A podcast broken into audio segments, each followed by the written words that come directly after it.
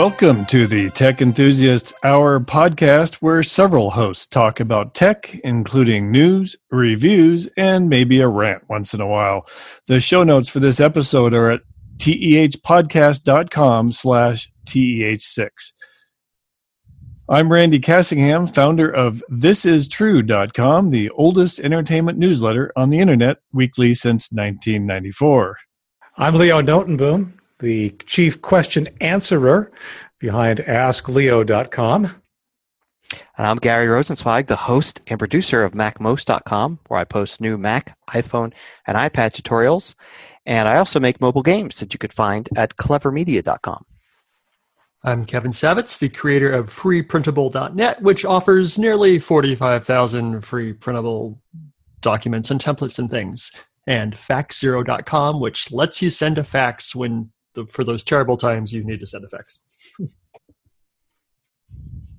Well, before we begin, begin I'm just going to make a quick note that we're moving publication of TEH episodes to Tuesdays rather than last year's Mondays. And Leo, tell us about Meltdown and Spectre. So, I, yeah, I think Meltdown, I want to say Meltdown actually characterizes my brain after reading through a couple of the, uh, the white papers that got released last week. The big news in the press over the past week or so has been the announcement of a couple of vulnerabilities uh, that uh, basically I've seen headlines from, you know, everybody's going to start stealing your passwords because of these vulnerabilities. What's unique about the vulnerabilities as they've been announced is that they are OS independent. Um, they're actually device independent. And in fact, they are a side effect of how CPUs, multiple different kinds of CPUs, as it turns out, optimize what they're executing in order to execute it as quickly as possible. Um, I do want to start out by uh, summarizing real quickly, you know, what the average consumer needs to do. And what's frustrating from my perspective in reading a lot of the sensationalistic press is that, um, from a consumer perspective, this is just another vulnerability in the sense that you do the same things you've been doing all along.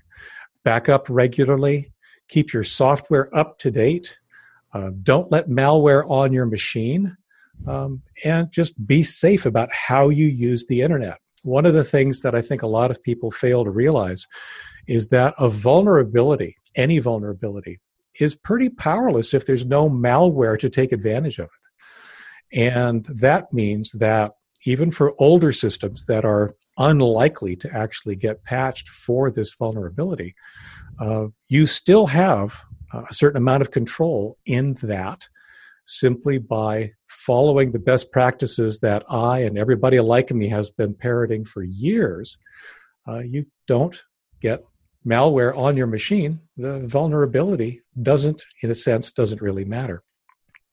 What's interesting about the vulnerability is that it's at the CPU level, is that it's a an issue with how the CPU operates.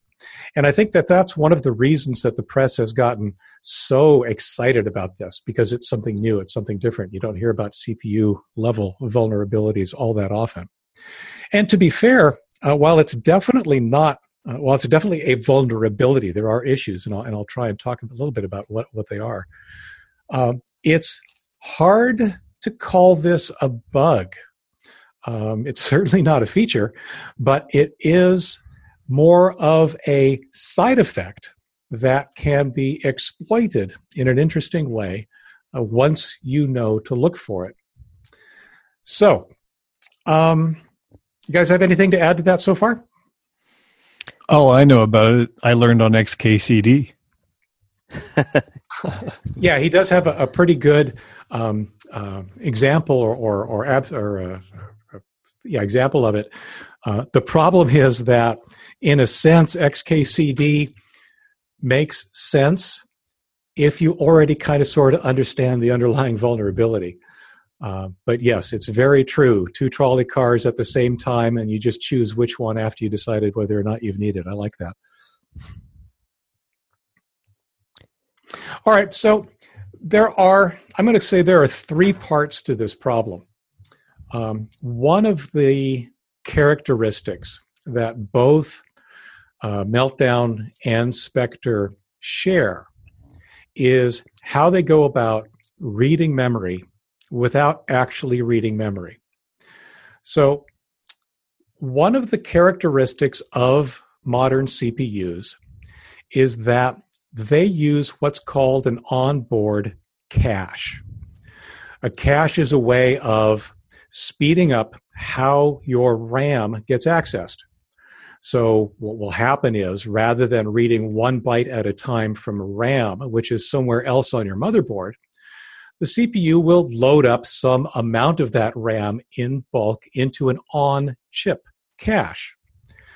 The interesting thing about that, of course, then is that since it's on the chip, it is significantly faster for the CPU to access the contents of that memory if the program that it's running is going to require it. The way that both of these vulnerabilities take advantage of the cache to read memory is this first step that each of them does is they do something to load into the cache something that in a sense they're not supposed to see. They're not supposed to be able to see. The differences between the difference between the two is exactly how they do that and i'll get to that in a minute. But once they have this memory this this contents of memory and i'll just say it's a single byte that they managed to put into the cache they know where that byte came from. Excuse me. They know they don't know the value of that byte. All they know is that it exists in the cache. They then start iterating through memory accesses that basically, I'll just say, run a range from 0 to 255. And whichever one comes back most quickly must be the value in the cache. They're actually using not the value, but they're actually calculating. It's hard to describe. They're actually driving the address of the memory. The location of the byte is what's telling them what the value in the cache is. Um, I'm not doing a good job of explaining it at an actual bits and bytes level. Um, I did come up with a, a fairly interesting analogy um, that I think will help uh, describe it a little bit better. The scenario that I that I that I conceptualized is I have a deck of cards. It's shuffled and you can't see it. You can't see me. But you can ask me for any specific card in that deck. And I will put it on the table in front of me, face down. So you still can't see what the card is, but you know that it's whatever card I asked you. Now, in a moment, we'll see how the two differ. But one of the things that's unique is that I have a cache. I'm able to put one of the cards in my pocket. And it's faster for me to pull out the card from my pocket than it is for me to go searching for the card through this unsorted, shuffled deck. So as you walk through all of the cards in the deck, you ask for each one in turn. When one of them shows up on the table in front of you faster than all of the others, that must be the one that was in the cache. So you actually calculated what value was in the card in my pocket without ever looking at it. Hmm. So both of these vulnerabilities take advantage of the ability to do that, the ability to take a value that has been cached and figure out what its value is without actually looking at it. So, meltdown. Meltdown is so named because it supposedly melts, they like to say, the, uh, the protective barrier uh, that is supposed to be up to prevent you from reading memory you're not supposed to read. It takes advantage of what modern CPUs do these days called out of order execution. CPUs are given a list of instructions to follow these days, in the past, they simply plodded along one instruction at a time, executing each one, performing the calculation, and then moving on to the next. What they do these days, what modern CPUs do, is they'll actually take a look at a window, if you will, of instructions. And if the instruction that's, I don't know, maybe two or three steps down doesn't really depend on what it happens to be doing right now, the CPU can actually go ahead and get started on that instruction. It knows that it's coming because it's like like I said down the line of instructions that it's already looking at. It just isn't doesn't have to be presented to you yet because you haven't asked for it yet. So, meltdown then becomes fairly simple. You in one of the instructions that is coming up, you ask for something that you're not supposed to have access to. And then you do something that then prevents you from actually getting to that code, for actually completing that request. The CPU has said, okay, he's going to ask for this. And then you say, no, I'm not going to ask for that, but thanks anyway. The act of thinking that you are about to get this out of RAM causes the CPU to load that memory into a cache. The fact that you didn't actually ask for it means that the CPU never had the opportunity to tell you you can't see it.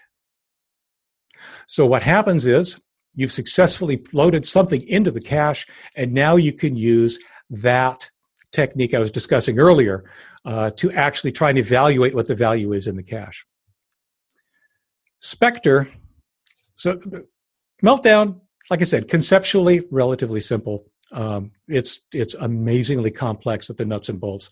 Um, I forgot to mention at the beginning of all this that these things are, like I said, incredibly complex. And even though I'm talking about CPU instructions, this is in no way meant to be any kind of a treatise on CPU design and exactly how these things work. Even to the extent that I'm able to talk about it, it's a simplification. And by definition, a simplification is going to introduce some errors. Spectre. Spectre is so named because it leverages what's called speculative execution. So in Meltdown, the CPU knows what's coming. It knows what's likely to come because it's just looking at the instructions one after the other, and it's just looking ahead a couple of instructions to get ready for you when you get there. With Spectre, what happens is the CPU is actually smart enough to start trying to predict what you're going to do next. And by predict, the most common example would be uh, uh, a loop. If you've got a loop that, you know, it's a relatively small loop that accesses some memory and uh, like loops back on itself a thousand times, then the CPU, as you're going through it, is going to realize if you've been in there 500 times that chances are you're probably going to loop back for 501, 502, and so forth.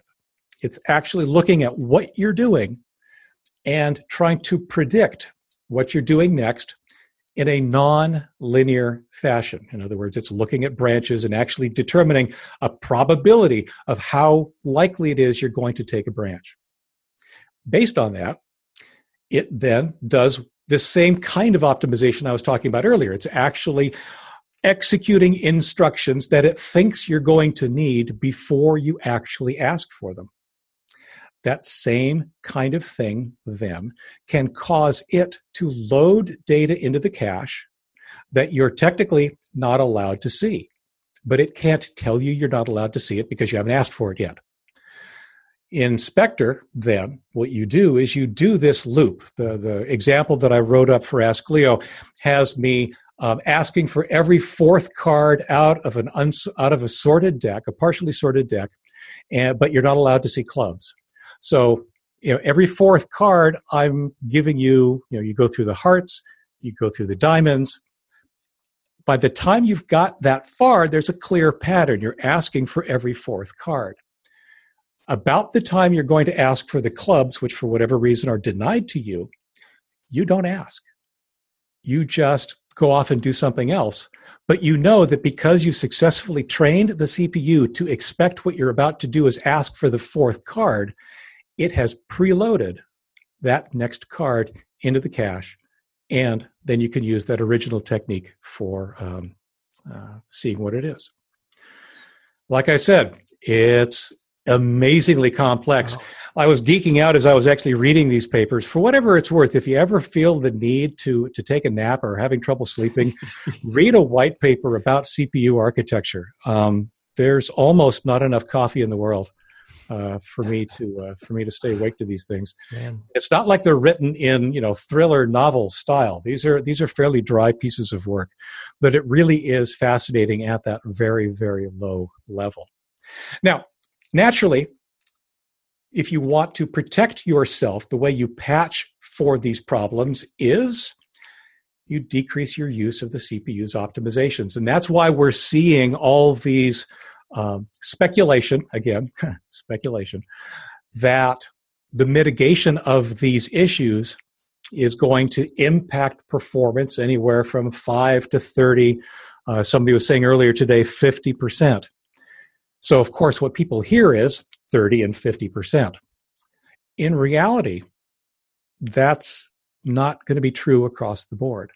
Yep, code is going to have to be altered in such a way that it doesn't actually try to leverage as much of these optimization techniques. It tries to avoid them. But like for most consumers, when we're like surfing the net or writing a Word document or just doing 95% of what we're doing, we're not stressing the CPU. It's not the CPU optimization that's giving us the speed of our machine. So I honestly believe that the vast majority of people are not going to notice any of the the mitigations. And in fact, uh, Gary, you were telling me earlier that that one of the mitigations actually got snuck in before. Yeah, um, Apple's update in early December uh, was a security update, and it was before this was all public. Um, actually, patched or at least mitigated meltdown, um, and you know, it was one of these things that people were saying oh, oh boy, when they patch this, things are going to get slow. And then it turns out Apple says, oh, guess what? We patched it back in December um, and nobody noticed. Right. Uh, so it didn't really slow things down enough for anybody to to notice that that particular security patch had created a, a processor slowdown. Right, um, and that's kind of what I expect across the board. Is that I really honestly expect to the average consumer, um, nobody's going to notice this. I, I honestly believe. I, again, it's cool in the sense of the kind of vulnerability it is, the, the, the attack surface and the technique is really, really interesting. But in terms of the average consumer, I honestly believe that this is, for the most part, a non-event. Now, there is one event, unfortunately, that that is happening. Uh, apparently, I read about it this morning. Uh, so, naturally, Apple clearly has pushed one of the uh, patches for this already. They'll be pushing others to uh, to uh, take care of Spectre as well. For the record, browsers are also impacted because I forget which one it is. It's either Meltdown or Spectre. There's a technique where it can actually be leveraged in JavaScript. So the browsers have to be modified um, in order to uh, you know, prevent that from being able to happen. So a lot of software will get it, will get updated.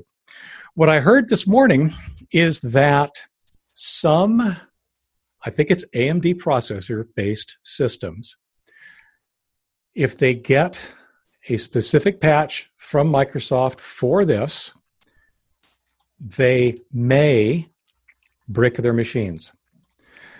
And they may brick it in such a way that they can't just roll back the patch, which is really, really unfortunate. I, I hate every time that that happens.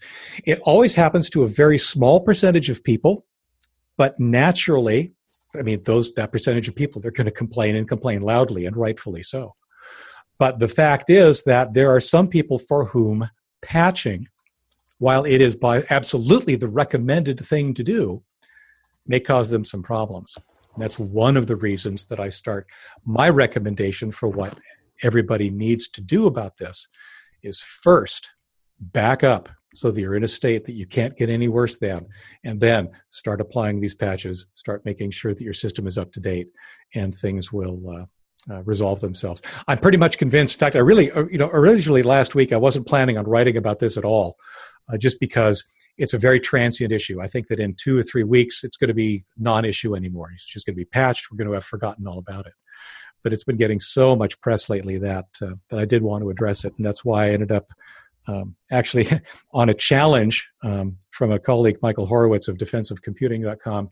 He challenged me to come up with a uh, uh, an analogy, and that's where the where the deck of cards scenario came from. Challenge accepted. That's that's a good analogy. I like Yeah. it. It explains it pretty clearly. Um, I think uh, I just wanted to add, yeah, the Apple did actually come out today. That would be Monday uh, with a patch um, for Spectre, um, basically the JavaScript vulnerability, because the idea is that, uh, well, at least I think the idea is that in order for um, you know this vulnerability to be exploited, software has to somehow be running on your machine to do that, and uh, JavaScript is different than everything else in that you can run some JavaScript code just by going to a web page. Exactly. Whereas other types of code, you have to actually download and install an application, and you know it has to go through usually a marketplace or a store, and uh, there's code signing and everything like that. So it's it's uh, a little bit more urgent to to patch to make sure JavaScript browsers isn't going to uh, try to exploit this. And the patch today, um, you know, uh, fix that for the latest version of uh, Mac OS. Um, so yeah, and, and I don't think there's been any speed uh, hit from it. Uh, people that have run benchmarks haven't. Right. It's interesting. it. This the scary p- places where um, Spectre and Meltdown really do get people's attention um, are in uh, data centers, Mhm. Where uh, a they're either running CPU intensive work, where yeah, you know, the five percent decrease in speed actually could be significant across a, a large workload or a large number of servers. Um, the other one is that um, a lot of us these days we don't run our dedic- we don't run dedicated boxes anymore.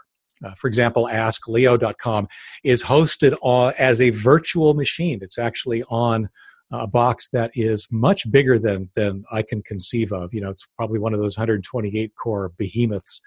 But because it is still just you know an AMD or a C, an, Intel x86 CPU, Spectre and or Meltdown could theoretically um, allow code running on my virtual machine to peek around at some of the other virtual machines that might be sharing the same hardware. So those hosting companies um, have been moving very quickly to uh, to make sure that they've got all the appropriate patches in place. And one one other thing I want to point out about people that are worried about this vulnerability, because that's you know who I hear from, people that are saying, "What do I need Absolutely. to do? Am I Yep. am I safe?" Is that as you can tell from what we talked about so far, this is really complex stuff. So if your goal is to steal some credit card numbers or steal some passwords to Facebook or bank accounts and things like that, there are far easier ways to get you those things. Uh, like the number one way is simply to ask people, because of course, phishing attempts, you could just, with no technical know-how for all this stuff, you can just send out, you know, phishing attacks, asking people, uh, you know, tricking them into just volunteer voluntarily giving their passwords and things. Um, and it, you know, it, that's a really easy way to get it. Whereas using Spectre or Meltdown and creating an exploit for that would uh, would you know take a considerable considerable amount of know-how and work. And with all the patches coming out, you know, it becomes less and less valuable to actually have created an exploit. You know, as each day goes by. Right. Yeah. I- Well, I and the other thing that I, I find is that what's going to be in those registers is just going to be random data. You can't say that, you know, if you break in there and look at the chip at the cache, you will see a credit card number. Well, no, it's going to be, you know, anything could be in there. Well, that's true. the The problem is that it could be anything, and what's going to happen. I, I'm I am thoroughly convinced that somebody out there is going to create some malware based on Spectre and um, Meltdown, specifically because they know not everybody's going to update, and not all systems are going to be updated. And what they're going to do is simply take an image. They, they will use Spectre or Mal or uh, Meltdown to basically not just look at a random byte of memory. They're going to look at all of the operating system's memory. They're going to walk through all of memory and look for quote unquote interesting stuff. And I'm pretty sure that with not a lot of analysis, perhaps even analysis that's already been done because there are other ways to, to get at system memory, um, they may be able to quickly identify things like password hashes or anything else that happens to be transient that looks interesting to them. So, on one hand, it's really tempting to say, yeah, they're just going to be looking at some random contents of memory. But at the same time, they've got a lot of computing power and a lot of experience behind them that will allow them to identify interesting patterns in that memory. Yeah, and also for a lot of these vulnerabilities, it's um, the targets. They, they would have to be very valuable targets in order to put forth the effort to do it. So there are valuable targets out there, like people on the boards of directors for Fortune 500 companies who have you know inside information about things that you know could make you a ton of money on the stock market, and people in government, uh, you know specifically you know military, you know between right. countries. So for spying, corporate spying, and government spying, um, things like Spectre and Meltdown are ways that they could throw lots of money and time and effort into you know using creating exploits but these are not things that are going to uh, affect normal consumers right you well, it's not like we have a president using twitter or something right yeah. on an unsecured android phone um, anyway the so I, I guess if you take your your most private secure data and put that on a an old apple ii or an atari 800 because the uh, the old 65 CP, uh, 6502 CPUs uh, aren't affected by this problem. Yeah, you got any malware on those things? Viruses occasionally, but uh, not not too much. Thank goodness I never gave up my Commodore 64. There you go. Yeah. it, it is interesting. I haven't seen a lot of um, commentary on it, but supposedly ARM chips in most of our phones are affected as well. Yeah, yeah. There was a pat- the patch today was both a Mac OS patch and an iOS patch for Spectre. Yeah. Yeah. So it's interesting stuff. Anyway, um, I know there's a ton, a ton of information out there on these. I want to point uh, people to a couple of different uh, websites. One is meltdownattack.com. That's like the canonical reference site for information about this. It is kind of geeky. It's actually targeted at information technology professionals, but it's got a pretty good Q&A. If you really do want to go read those white papers, it has links to those. Uh, so go ahead and um, you know have a look. It's and let's face it, it's where I got the the cute little graphic of the ghost and the, the cool. whatever. Um, and the other, of course, is going to be well quite self-serving to be honest. Um, Ask Leo has an article that I wrote over the weekend. Um, what do I need to do about Spectre and Meltdown? And again, we'll have a link to both of these in the show notes. But basically, it covers uh, in a little bit clearer detail uh, the analogies that I've been talking about about how Spectre and Meltdown work. But of course, it reinforces the idea that the bottom line for most everybody back up, update, avoid malware, use the internet safely, and you'll never notice. Mm-hmm. And leave Windows Update turned on. Turn that on automatically, please. Mm-hmm. Unless you run a Mac. So yeah, that's that's probably plenty on on yeah. these guys. Like I said, I'm I'm fully expecting the you know it's one of those fast news cycle things. I think in a week or two we'll have forgotten all about it. Yeah. So well, Randy, interesting stuff. You wanted to talk about uh, something else to do with cell phones? Yeah, about the time we went on hiatus for the holidays, there were headlines everywhere saying the California Department of Health warned that radio frequency radiation from cell phones is, quote, concerning to some public health professionals, according to the California director, Dr. Karen Smith. But isn't this pretty much old news, something that was being talked about a, a decade ago? As a matter of fact, yes, the Public Health Department was ordered by a court recently to release a 2009 internal document, and that's what was behind all these headlines. So now that they're they've released that, they've issued this supposed warning because, as TechCrunch put it, the thing that we're all addicted to and can't seem to put down is leaking electromagnetic electromagnetic radiation. It's its uh, job. It's not leaking. It's... Yeah, leaking is a very unfortunate word. It's not accurate at all because cell phones are technically are completely designed to transmit signals. That's not a leak. So the question is is there a real problem? And that's where we get to these so-called concerns by some public health professionals.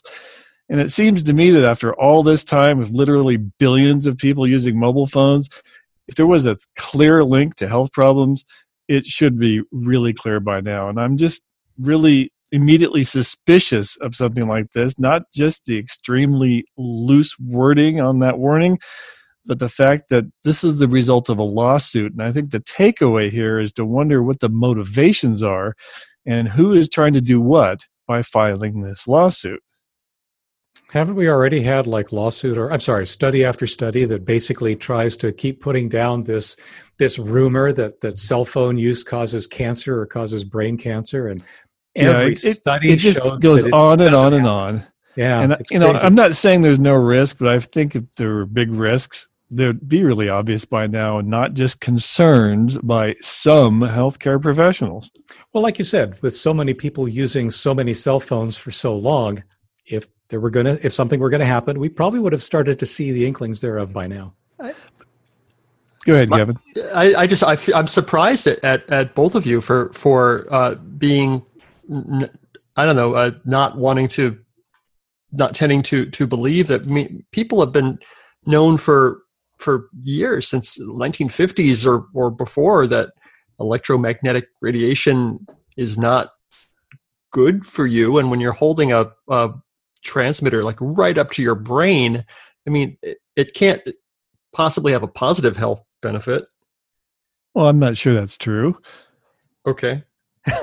Yeah no, I, I, I to take the same position. I'm not sure that that's true but also okay great. Show me the data that there's a harmful effect. Uh, there's been study after study, and they all seem to show nope, there's no correlation. Mm. You know, we're all sitting in, in RF baths all the time. We've yeah. got Wi-Fi all around us. We've got TV and radio transmitters all around us. We've got police cars driving by with the cops talking on the radio with you know 75 watt transmitters.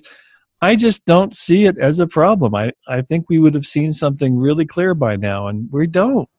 My understanding has always been that, you know, we have all this RF around us all the time from all the devices we've created.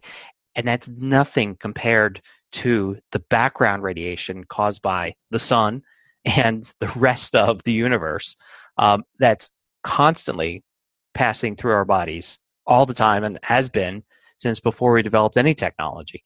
Um, it's just the difference is that when we use ours, we're using things that create patterns, and it's those patterns that are recognized you know, and are you know transmitting a signal. Whereas the sun and the rest of the cosmos is basically a random background noise, but it's still lots of uh, you know radio signals going through us constantly. Yeah, in the sun, you can actually see the damage. If you know, lie in the sun yeah. for a couple of hours and see how red you are. You know, it's it's really obvious damage and you know maybe there could be some non-obvious damage from these but you know if with billions and billions and billions of them we're not seeing it. Actually we are seeing it in at least in exactly one case. There is one trend and that's people that are holding their phone up to their head while they're driving. Well people, yes. people actually using their phone as a phone? Actually using their phone as a phone. Actually i have to say uh, so of course we've all seen you know people putting on makeup and doing whatever while they're while they're tooling down the freeway but yes i have seen people also texting which honestly is even worse than using it as a phone because now they're looking down at the device whereas the phone you can at least keep looking forward right yeah. and that's clearly very dangerous and it causes lots of death and injury but it doesn't have anything to do with the rf the radio exactly. frequency coming from exactly. the phone that'll kill you faster than the brain cancer will for sure that's, that's for sure. That's for sure. Yeah. But the bottom line is, you know, it's just another one of these things that just spread all over the place with headline after headline after headline. And, you know, there's not really an issue there. So be a little bit suspicious when you see junk like this. And don't text and drive. Yes. That too. so, Gary, Alexa is everywhere. Uh, so, yeah. So, um, so, okay we're right in the middle, or actually, we're at the beginning of the Consumer Electronics Show, and uh, and there's this is going to be a week or so of big announcements from small companies and small announcements from big companies of new gadgets, uh, you know, all over the place. And a lot of these gadgets are really cool and sound neat, and sometimes they never even make it to market. But you look for trends. You look for like what's what's trending here. And what seems to be trending so far from the news out of CES is uh, uh, devices that are using the software development kits for the assistants like Alexa, for instance, um, and building them into the devices. Now, Alexa, it's, it's real easy to, to look at Alexa as a trend because there's not much going on. You know, with Siri, you know, Apple creates the most of the Siri stuff, um, but Alexa, most of that stuff is being created by third-party companies because you know, Amazon has just given out their software software development stuff to companies and said make make gadgets that use Alexa. So all of these gadgets are coming out that use Alexa, and they they fall into three categories. Uh, one category is stuff that Alexa can control, like lights, you know, uh, thermostats, things like that, that you can hook up to your uh, network and then use Alexa and say, turn up the temperature or uh, turn off the lights, that kind of thing. Another type is really interesting. It's kind of new, and it's a using something as a microphone and speaker for Alexa, but not actually doesn't actually have Alexa built into it. An example, say for Apple users, is um, for Siri is are the AirPods. You know, you use the the wireless AirPods, and you could talk to Siri through the AirPods, but Siri isn't in the AirPods; it's in your iPhone. You're just actually speaking through the microphone, and then you're hearing the results back. And there's a lot of devices now for Alexa that are going to do the same thing. They don't have Alexa in them, but they're going to use Bluetooth to basically allow you to talk to your Echo or to your Amazon Fire or something like that through it. But the third uh, type is the most interesting, I think, and that's the type of device that actually has Alexa built into it. So, for instance, uh, a company has come out with a light switch that uh, will actually have Alexa built into it. It's not just a switch you turn you switch it and then it signals some other device to say turn off the lights. It actually is an equivalent to an echo. You can talk to this light switch. You can ask things that you ask Alexa, like to, to uh, you know for information for the weather. Uh, it has a speaker. You can actually ask it to play your music for you, and it's built into the light switch. And there was even speculation uh, that you know, Alexa could be built into things like microwave ovens and, and all sorts of things. So having the software development kit that you could just build intelligence into the device and have Alexa everywhere and all these things throughout your house is really interesting. And for me, it's mostly interesting because it's they're acting as computers, but you're talking to them instead of using a keyboard and mouse. And instead of having a screen, you're getting you know spoken words back to you, which is kind of like how we always envision the future in in things like Star Trek, and we're actually getting Even really Captain close Kirk to that. didn't talk to the light switch though. No, no. Cap, well, Captain Kirk was the captain, so he had to tell other people who then talked to the computers. But they still showed on the uh, on there that uh, you you were able to talk and ask the computer questions. You didn't sit What- there and start typing on a keyboard.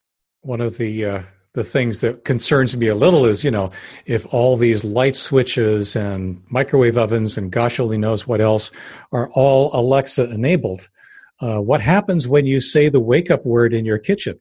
Do half a dozen devices all suddenly come to attention and try to answer the question for you? I would envision that you probably, you you know, you can set like a different word for instead of Alexa, you can say computer or something like that.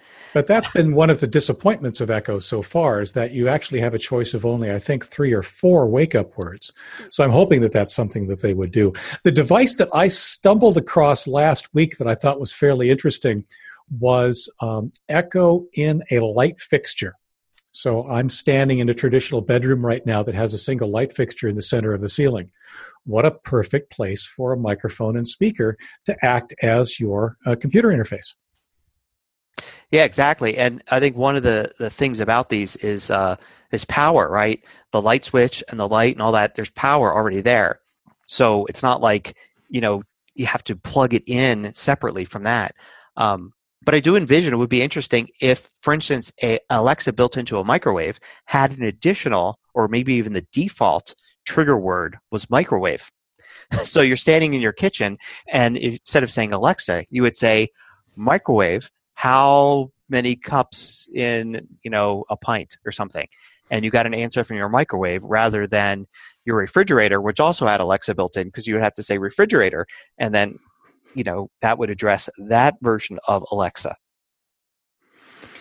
i'm hoping that the uh, the microwave version will be uh, uh, useful enough to to actually let you adjust the time of what's happening and those kinds of things. That's where I see it could actually be useful because right now, the uh, the Echo that I have in our kitchen, um, we use it as a glorified timer, and what you exactly what you just did, we do conversions on it all the time. But um, to actually say, you know, add thirty seconds to the microwave or something like that would be kind of an interesting thing. Yeah, I, I think that's what they envision is to have all these things set up so that you could give them commands um, Microwave. Tell the refrigerator to take a hike. o- okay, Google refrigerator. Tell me if Alexa microwave got that right. Can error check each other.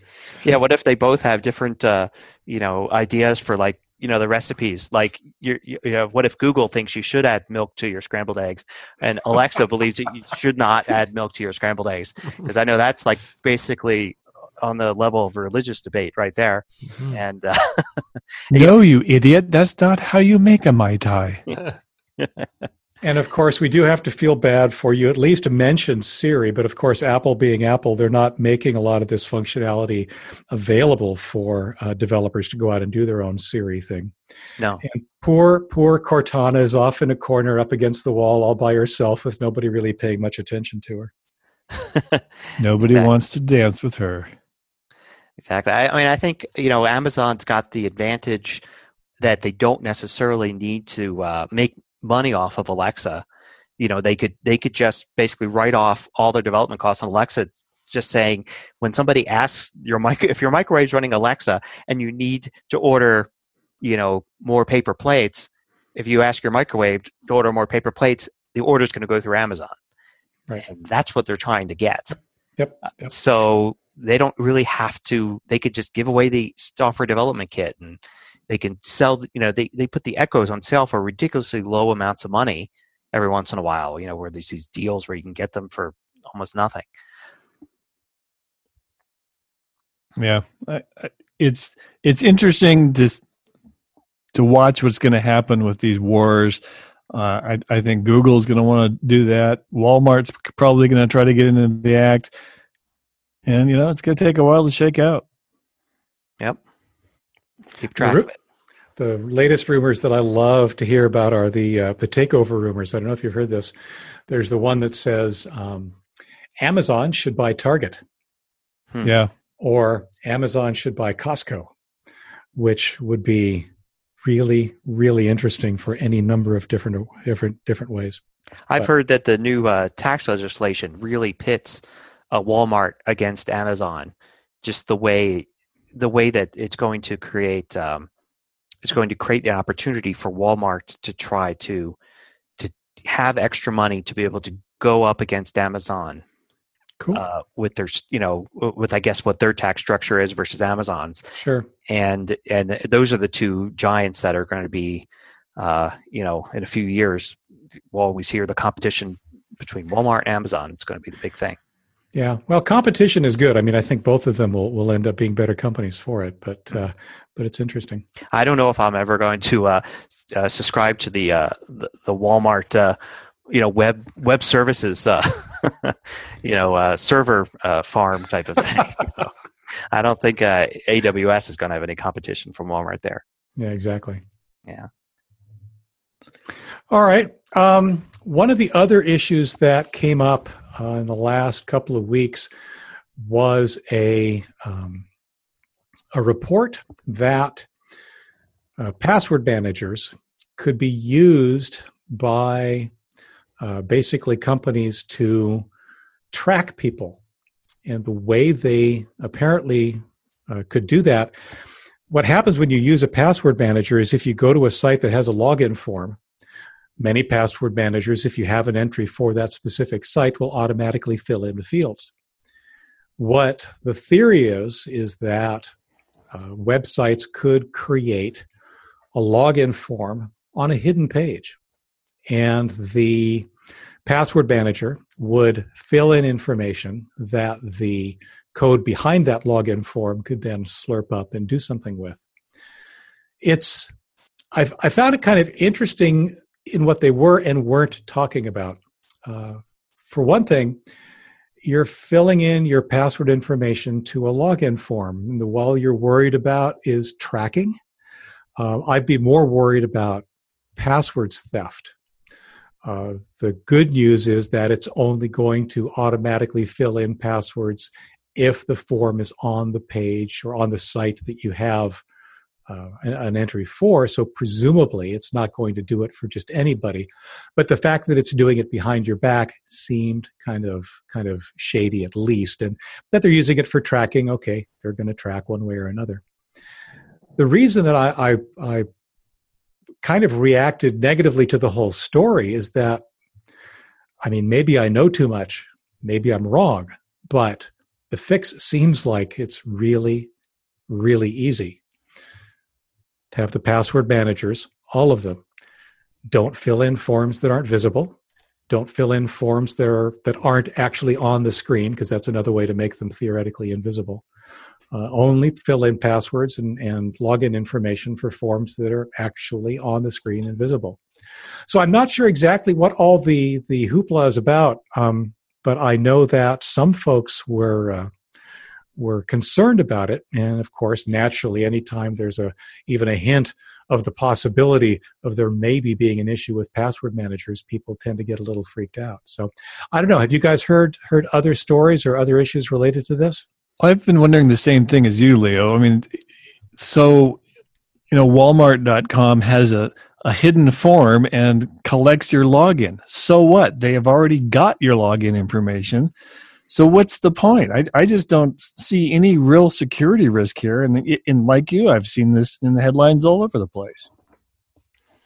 Yeah, I agree. I don't think there's an issue because, uh, yeah, there's there's just there's no way the, the they the whole idea is that they automatically fill in your information when it's confirmed that you're at the right website. So you can't be attacked uh, you know through phishing. You know a site looks like your bank your bank site but it's not your bank site you may be tricked because you didn't notice but your password manager is not tricked because it looks at the domain name and says this isn't the it's close but it's not the right domain name. I don't have a password for this domain name and it won't fill in your password. Um, so i don't see how they could use it for for for this. So but a lot of a lot of websites have use third party code uh, on the site, for instance, for uh, for tracking and for advertisements and that sort of thing. And I think the problem here is that say you're using a, a, a, a your your Walmart and you're using a legitimate third party code to help with your uh, analytics or to help put ads on your site, and that third party code gets uh, information out of your your your password manager, then now effectively a different company has some information about you that they can use to but they can do that they can do that today. I mean the, the, the third party code would have to be running off of the domain of the parent site. Mm-hmm. it's not like it would work off of its own domain like most third party code for things like analytics and advertising does these days. So the code would actually have to be hosted on say a walmart.com in order for your walmart.com login information to even think about being presented mm-hmm. to it. Uh, the scenario that that I think of um, are things like many of the sites that we run. We're running WordPress. Um, yeah, a malicious WordPress plugin could do something like that because it does in fact place code on your site that is served off of your domain. But I mean, once you're once you're in the the realm of malicious software that you allow on your website, there's plenty of things that they could do to to track you, to to to steal information from you and whatnot. So. Sure I'm a little, like I said, my, my biggest concern about this really is not so much the issue in the news, but the fact that the issue is in the news. And that will cause people, a slightly fewer number of people, to actually use password managers. And I'm a huge, huge believer in password managers because mm. they enable two of the most important things you can do with passwords have them long and complex, and have a different one on every site so that you don't have to remember them. Without password managers, people end up doing all sorts of less than secure compromises that um, I think I think puts them at more risk than these kind of, of vulnerabilities that may not even be vulnerabilities. I agree. So once again, we uh, look at something that's a big scary headline and you know there's not that much scare behind it it does seem like one of the trends of some of the stories we've been talking about over the original you know over these past couple of weeks have been exactly that clickbaity headlines uh, overblown stories and trying to put it into a little bit more practical real world perspective that i think people really need to be aware of hmm. all right well let's wrap up uh, kevin brought us a URL of, of speaking, something pretty speaking fun. Of, speaking of clickbaity articles, but I think this is pretty cool, and I, am really glad you uh, you found this and brought it to our attention. Uh, PC World, uh, I was going to say PC World magazine, but it's the the website has uh, I think uh, 17 technologies that died in 2017. Um, and uh, indeed, it's just 17, a list of 17 products and services that, that went away uh, in the last year. Um, some of them, I just think that we need to, you know, pour one out for, and some I was like, "What? What was that?" I don't remember that. Uh, their number one pick uh, was uh, AOL Instant Messenger, which I personally think uh, very few people were using anymore, but maybe there's a there's a nostalgic fondness in many of our hearts for uh, our first uh, chat system, which for for a lot of us was uh, AOL Instant Messenger. I like the number two item, Windows Vista. Uh, trust me, it's not dead. Um, it may be dying. It may be thrashing about a bit on the floor as it does so. Maybe it should are, be dead. It should be dead, but there are definitely people uh, still running it. And in fact, uh, I'm in the process of helping a close friend make the migration from Windows Vista to uh, to Windows 10. And just to to defend what PC World said about that, it's that Vista reached its end of lifespan, that means they're not going to support it anymore. That doesn't mean nobody's going to use it. Oh, right. And but again, to come full circle, it does mean that Windows Vista, for example, is not going to get the updates to protect you from Spectre and, and Meltdown. So Good point. it's it's like you said, it should be dead. It should be dying along with Windows XP, which I think probably still has a, a higher installed user base than Windows Vista. But and number three was Windows 10 Mobile. I didn't even know that was still around. Yeah. I think number four is it could actually be a bigger one because it's the iPod Nano and Shuffle, which Apple removed from sale quietly. Um, but it really is the the death of the iPod because they were the last real iPods. There's the iPod Touch, which is basically an iPhone that's not a phone, um, but that's a full touch. It's like a, it's basically like a really tiny iPad almost. Um, so the Shuffle and the Nano were the last just iPods that were just music players, um, and they're gone. There really is no no iPod iPod anymore. It's just and I have an iPod Touch, and I'm really kind of angry about that because I can't remember if it's a second generation or 3rd mm-hmm. But when they pulled podcasts out of the iPod store, I mean, as, as a separate separate uh, um, application, mm they didn't allow for my old iPod Touch to still have that app, so I can't listen to podcasts on it. And they say, well, you, all you have to do is upgrade to the you know the latest iTunes, except that mine's old enough that it won't. You know, the the iOS version is old enough that it won't update to that. So I'm completely orphaned. I can't use it for podcasts. Now right? you could still load the podcast from uh your, from iTunes on a Mac or PC onto it, but you you would have to set it up first before you could actually listen to them. Right. Just get it. Just get and then it's a manual process. Yeah. Just just get yourself a new Android for listening to podcasts. It's much easier. Yep. Well, but I you know would like to be able to hear things that are you know iTunes specific or see the reviews, for instance, of this show. And I can't do that on my touch because it's just too old. Yeah. Number five on the list actually made me kind of sad. Uh, CrashPlan for consumers. I was actually using CrashPlan as a backup system for some of my systems for uh, for a couple years here. You need I a was- backup for your backup system now. it, it it well this actually was acting as a backup for my my highly over engineered backup system but um, it was a reasonable approach uh, to doing uh, cross machine backups and it was i'm just sad to see that go i hate to see backup options go away Yeah, I was using their their pro version. Um, so you know their business one. Mhm. Um, so it didn't it didn't affect me, uh, but I had switched to another uh, to Backblaze a little while ago. Anyway, um, but yeah, it was. Uh, I guess it just wasn't making enough money for them. That Numbers- microsoft's oh, go ahead If you had more on that, go ahead. But Nope. uh, I was going to go to number six, Amazon Underground, which I think most people are going to say, "What's that?" Which I- I is probably did. the problem. Yeah. And that's their free Android app uh, thing that they were, you know, you'd be able to get some paid apps for free every week. They'd have a, a new group that you could get, and you know, I don't think people were using it. well like you said i don't think people realized it was there Yeah. Number seven microsoft Kinect actually surprised me um, I actually this is uh, you know, one of those things that I actually also have. I've got it sitting on my Xbox One downstairs, and to be fair, um, I will admit I've used it. Originally, it was part of the sign-on process for uh, for Xbox One. It tried to do facial rec or recognition of, of you being in the room to log you in, and I've used it for Skype. I think twice. Um, and that's over the course of at least two or three years. So sad to see it go, but I kind of sort of understand exactly how and why. Yeah, it was fun. It was fun. You know, we we had a lot of fun with that device, but uh, but you know, gaming's always moving forward. Yeah.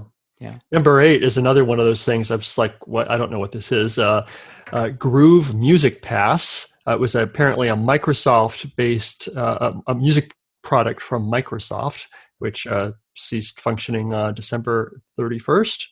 Uh, I guess it went the way of the Zune, which nobody uh, misses that either. I think, uh, well, it's clear that you don't run Windows 10. Um, the uh, one of the complaints about Windows 10 is that its tiled start menu or the its start menu tiled replacement um, includes shortcuts for a bunch of things, and Groove Music Player is the default uh, music player on Windows 10. And one of the first steps most people do is disable it, remove it, replace it with something else. Awesome. Number nine is something that's not Microsoft related. It's Google Talk. Yeah, Most so people called that I didn't know that G-Chat. still around. Yeah, Yeah. uh, I thought I, I kind of assumed it had merged into you know uh, Hangouts, and and I guess it has. It's just that I didn't realize you still had the opportunity to just go back to that interface. Well, you had until June. Now it's gone. Jawbone number 10. That was surprising. That used to be considered one of the you know top brands in in uh, Bluetooth headsets. I've got one sitting in a closet somewhere that I never use. Well, now you can sell it for big money on eBay because they're not making them anymore. Exactly. uh, number 11. What is Seeso? So Seeso was uh, it was uh, you know an online network for video, just like Hulu or Netflix or something, but it was uh, NBC's child, and they set it up uh, to be for comedy. So it was basically a, a Hulu or Netflix just with comedy content, and they had some original stuff, and they had some stuff that was hard to find elsewhere. Um, and it was a subscription service, four dollars per month um, and it uh, they only they didn't give it much time. It was uh, less than two years, I think, since its launch. Um, you know, they didn't really let it uh, mature, uh, but uh, but yeah, you can't. At some point this this last year, it, it shut down. We were subscribers when it uh, went away, so Oh. that Hmm. was. Uh, yeah. Guess we we were we were the users of it. you, you, they were making four four dollars a month. right. Uh, next up uh, is uh, Delicious, which is a, a website uh, which was a, a Web two kind of a bookmarking website.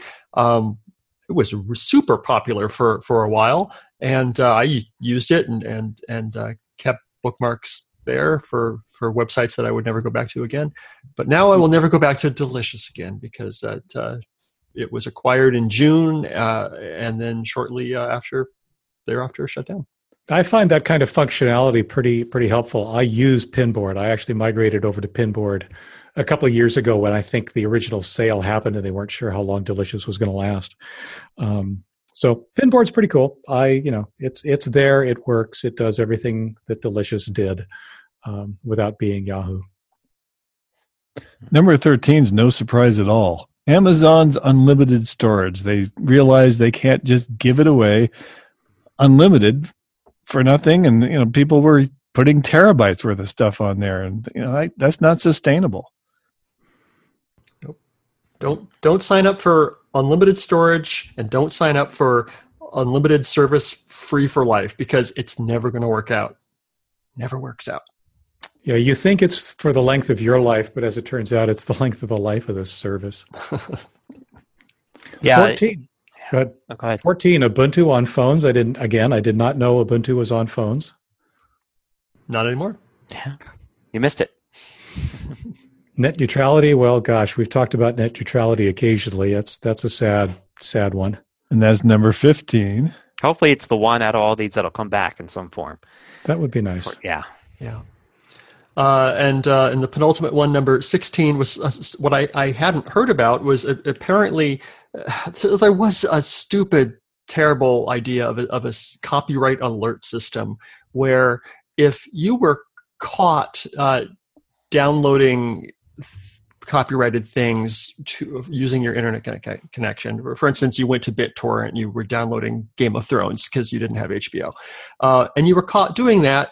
Uh, and they would send you a letter saying like bad bad person slap you on the hand and if that happened six times they could uh, force your isp to shut down your connection and uh, it was i don't know just a terrible idea i had it happen to me one, one time i got one slap on the, the wrist when uh, a house sitter decided to download some things and uh, when i wasn't you know i was out of the country or something and uh, then i had to I got the strike against my account, you know, for the internet that I need for, say, running my business. So that was a little annoying and scary.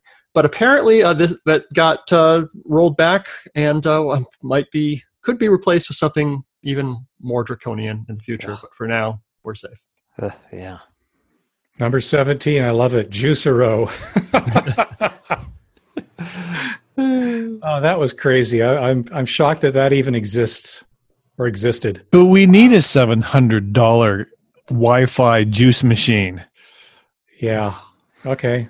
Whatever. Oh, this was a- Seven, this was $7 and up juice packets. I mean, really? This was a seven hundred dollar machine to make juice. Now you think, okay, maybe it's the world's best juicer, and you could throw in a, a pineapple and a carrot, and it would it would give you juice. But no, what this thing did was you had to buy DRM protected packets, and it would squeeze the packets. And the thing was, people figured out really early on, you could just poke a hole in the packet and squeeze out the juice yourself, and it tasted just as good. And you didn't need the seven hundred dollar device. I'm looking at the the picture here, and it just shows a glass of green juice. And my first thought was, "Oh, they're going to pay me seven hundred dollars to drink that? maybe, maybe I'll do it seven hundred dollars. Oh, it's the other way. I have to pay seven hundred dollars. Forget it. Yeah. Well, I think that's a good place to wrap up. Yeah. Well, thanks for listening. The show notes for this week are at tehpodcast.com slash teh6. We're also on Twitter at the TEH podcast and at facebook.com slash the TEH podcast. We'll see you here again next Tuesday. Bye. Bye. See ya.